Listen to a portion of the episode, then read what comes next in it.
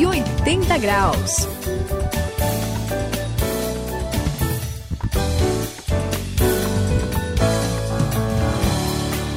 Eu sou o André, estamos aqui na virada da vida de todos nós, os 180 graus, e eu vi recentemente uma reportagem sobre os maiores golpistas do mundo. E eu fico impressionado com a facilidade com que eles falsificam documentos e todas as estratégias que esses caras usam, Suzy e Saião, hum. para fazer se passar por outra pessoa e entrar em festas e lugares restritos. Até vi um que foi entrevistado como se ele fosse, assim, herdeiro de uma grande empresa, assim, de aviação. e, e, aí ele foi entrevistado como se fosse esse cara. Depois o cara que entrevistou e, e ficou sabendo que ele era um impostor ficou, assim, com uma saia justa do tio que foi muito engraçado. É complicado, né? É. Nossa, eu não consigo nem dormir quando eu me desentendo com alguém. Sério? Imagina, esse pessoal é muito cara de pau. É, eles mentem, não tem dificuldade nenhuma com isso, ainda assumem tanto a identidade, né? então, que eles conseguem, assim, convencer qualquer um e enganar qualquer um, né? Que habilidade desse pessoal, né, Céu? É, Suzy, é, é assustador esse negócio, mas a gente, infelizmente, tem que saber que esse mundo de muitas dores está cheio de impostores. A Bíblia vai mostrar isso pra gente também. E, aliás, como a gente está vendo, que a, a, expectativa que a Bíblia nos dá é que Deus é o grande rei. Né? Uhum. Ele deve reinar e governar. O homem independente arruma confusão. Uhum. Mas o que, que a gente vai descobrir é que tem gente querendo tomar o lugar de Deus tem gente brincando de Deus, querendo ser aí, né, é, é, impostor. Deus não precisa de carteira de identidade para se identificar especificamente. Ele é o Rei soberano até sobre tudo que acontece no nosso coração e nesse mundo e nenhum impostor pode enganá-lo. Eles que fiquem alertas porque o grande rei vem aí.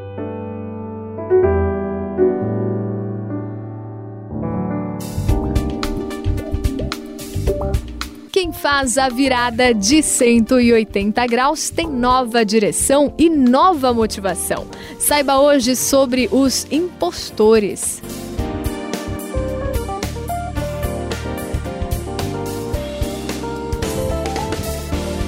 Bom, eu ando lendo um pouco, né? Não, é, alguma, algumas coisas assim interessantes, né? Tô brincando, eu sempre gostei de história. Tá, tá valendo, tá valendo. eu sempre gostei de história e eu sei que na antiguidade era comum o rei controlar não apenas a política, uhum. né? Ele controlava o que a gente chama de todos os poderes, né? É o judiciário, o legislativo uhum. e o executivo, é. né? Ele era o rei, ele que fazia as leis, ele que executava as leis, ele que julgava uhum. e o uhum. pior, ele ainda controlava a informação e controlava a religião. Às vezes ele era ou o principal sacerdote ou até um deus. Imagina só, devia ser quase impossível derrubar um rei desses, né? Governava, julgava e pregava, Saião. Dá pra, dá pra pegar um cara Difícil, assim? Difícil, André. Olha, o poder dos reis da antiguidade era realmente um negócio assustador, André. Uh, o que me impressiona mesmo é que com todo esse poder, a gente vai descobrir que esses reis eh, nunca trouxeram justiça e uma vida pelo menos digna para a população.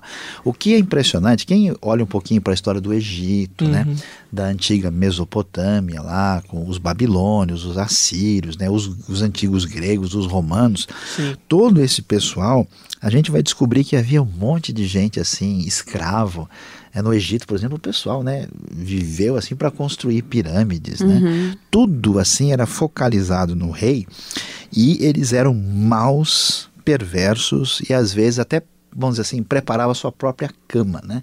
Todo mundo conhece as, as, histórias, por exemplo, de Roma, né? De, dos assassinatos, é, lembra lá é. do Júlio César, Em 10 né? anos teve quase 10 imperadores. Pois é, ele, que até loucura. o filho de criação dele, até tu, Brutus, né? Que uhum. mata o próprio, faz parte do, do assassinato do, do pai, né? Então era confusão geral nesse mundo antigo é, de reis perversos e complicados, Suzy. Olha, é assustador.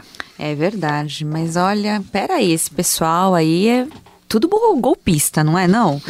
Gente, eles são é, muito impostores. Mas quem, quem, quem, quem que é golpista? Esses reis. Mas como assim? Explica melhor Poxa, aí que... Eles estão ah. tentando ter... O que? Eles controlando tudo, eles tentam ter o título de deuses ou representante de deuses, uhum. né? É, e aí nunca conseguiram, nunca vão conseguir, né? Nem, nem no passado, nem no presente, nem no futuro existe alguém como Deus, nosso Deus verdadeiro, né?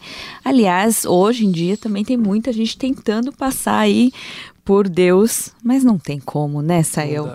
Deus de verdade, só existe um e o resto é falsificação.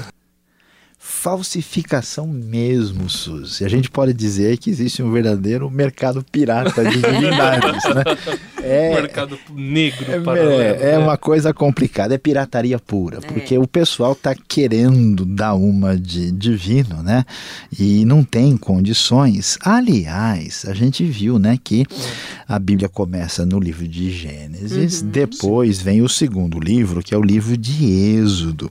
É muito interessante que lá nós vamos ter a história exatamente de um rei que se posicionava como rei divino, o Faraó, rei do Egito.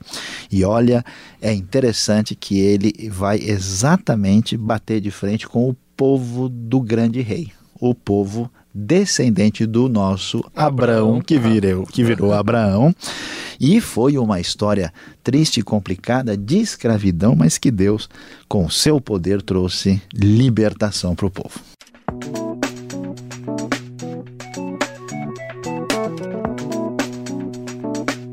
Cento e oitenta graus, a virada da sua vida. Estamos aqui nos 180 graus e a gente estava falando aí do faraó, né? O faraó se achava um deus, ele era um representante de Deus, né, e tal. Só que uma coisa interessante é que ele ficou bem assustado com o poder do povo dos israelitas, né? É verdade. Porque eles, no início, ele era, ele era um povo pequeno e tal, uma e ele foi crescendo, crescendo, crescendo, e ele chegou um momento, ficou com medo, decidiu acabar com eles. Isso a gente vê no livro de Êxodo. Uhum. Gente, sabe como que ele decidiu fazer isso? Como é que é? Matando os filhos, os meninos com menos de dois anos. Que Pois é. E aí, desse jeito, ele pensou assim: eu vou exterminar todos os descendentes de Abraão, né? Sabe aquela promessa do, do, de abençoar todas as nações da terra? Ela corre um risco muito sério aqui, não é, Corre sim, Suzy. Opa. O negócio aqui é. A gente tava falando de cinema, né? Ameaça, né? Tava falando suspense. de suspense. e a coisa é mais ou menos por aí mesmo, né? É, é legal, né? Não sei se já assistiram algum filme assim que você Ai, quer saber já. quem foi que fez, quem é o culpado, quem tá por trás, e de repente no final revela ser. Né? É muito legal. Pois sim. é, na Bíblia a gente tem esse lance, né? Parece assim a história superficial em cima das areias do deserto lá do Egito, uhum. mas quando a gente cava tem cada riqueza. É muito interessante a gente vê essa tentativa desse reino da opressão dos homens independentes que constroem em cima da injustiça e que no final estão nos bastidores tentando destruir esse reino da promessa que você Sim. mencionou, Suzy. Mas olha, a grande notícia para a gente é que isso não deu certo, né? Aquela opressão do Faraó não funcionou. Deus mostrou que ele tem o poder, ele é o rei verdadeiro, que parecia que não, porque o seu povo estava em escravidão, né? mas ele estava agindo nos bastidores. Deus enviou dez julgamentos sobre o Egito, as famosas dez, dez pragas, cada Quer uma. Dizer, julgou mesmo. É, cada uma dessas pragas, né, que atingiu a terra do Egito, atingiu os animais do Egito, trouxe enfermidade sobre os egípcios, até no final, né, é, trouxe morte dos primogênitos, dos filhos uhum, mais velhos, uhum. né, chegou a deixar o Egito todo escuro, trouxe rãs, trouxe uh, piolhos e pequenos insetos. Até Foi um o negócio. Rio sangue, o né? rio vira Nossa. sangue, tem toda razão, o Nilo. Isso mostrava como Deus era superior e era rei de verdade, apesar do aparente domínio do faraó do Egito, ele era superior a todos os deuses falsos que, vamos dizer, eram encarnados nesse poder do faraó. Isso é muito legal e é muito impressionante ver esse domínio de Deus. E aí, André, como é que você lê essa história. Você gosta dessa história do Êxodo? Eu leio da seguinte maneira, o Saião. Eu lembro de um, de um versículo que está lá em Romanos 9,17, né? Indo lá para frente, porque a Bíblia ela retoma a história lá no eh, mais para frente, o pessoal gosta tanto da história que acaba falando de novo. O apóstolo Paulo diz: "Pois a escritura diz ao faraó: eu o levantei exatamente com este propósito, né, com esse objetivo para mostrar em você o meu poder e para que o meu nome seja anunciado na terra inteira. Então, quer dizer, até esse povo que é mau, até esses reis impostores, até esses reis que tentaram destruir povos inteiros, fazer verdadeiros genocídios, Deus levantou só para derrubar e mostrar que ele é o verdadeiro rei, que ele é o poderoso, para mostrar através da derrubada desses reis que aparentemente são in inatingíveis, inalcançáveis, né? É, que aparentemente são invencíveis, para mostrar que ele é o verdadeiro Deus invencível, vitorioso sobre todas as pessoas. Deus é demais, Saião. Só ele é Deus, é não tem. Mesmo. É verdade, André, e isso é que dá esperança para gente, porque quando a gente olha esse cenário uhum. do faraó, esse cenário ainda é realidade hoje, né? Porque muita gente que se coloca no mundo político, no mundo das finanças, da economia, da vida pública, da realidade, aí é, se coloca na posição de poder, mas a realidade é que o nosso mundo não está legal. Né? Mas a Bíblia vai dizer que nunca nenhum impostor vai conseguir ter o lugar de Deus. A gente vai perceber que Deus está por trás dos cenários, construindo desde os tempos antigos a sua história de redenção. Ele trouxe essa história até o ponto de trazer Jesus, o grande Rei dos Reis, entre nós e ele mostrará no futuro como ele é o verdadeiro Senhor, o verdadeiro Rei e dará fim a toda injustiça, maldade, opressão e a todo impostor. Pois a Escritura diz ao Faraó: Eu o levantei exatamente com este propósito, mostrar em você o meu poder e para que o meu nome seja proclamado em toda a terra. Romanos, capítulo 9, versículo 17.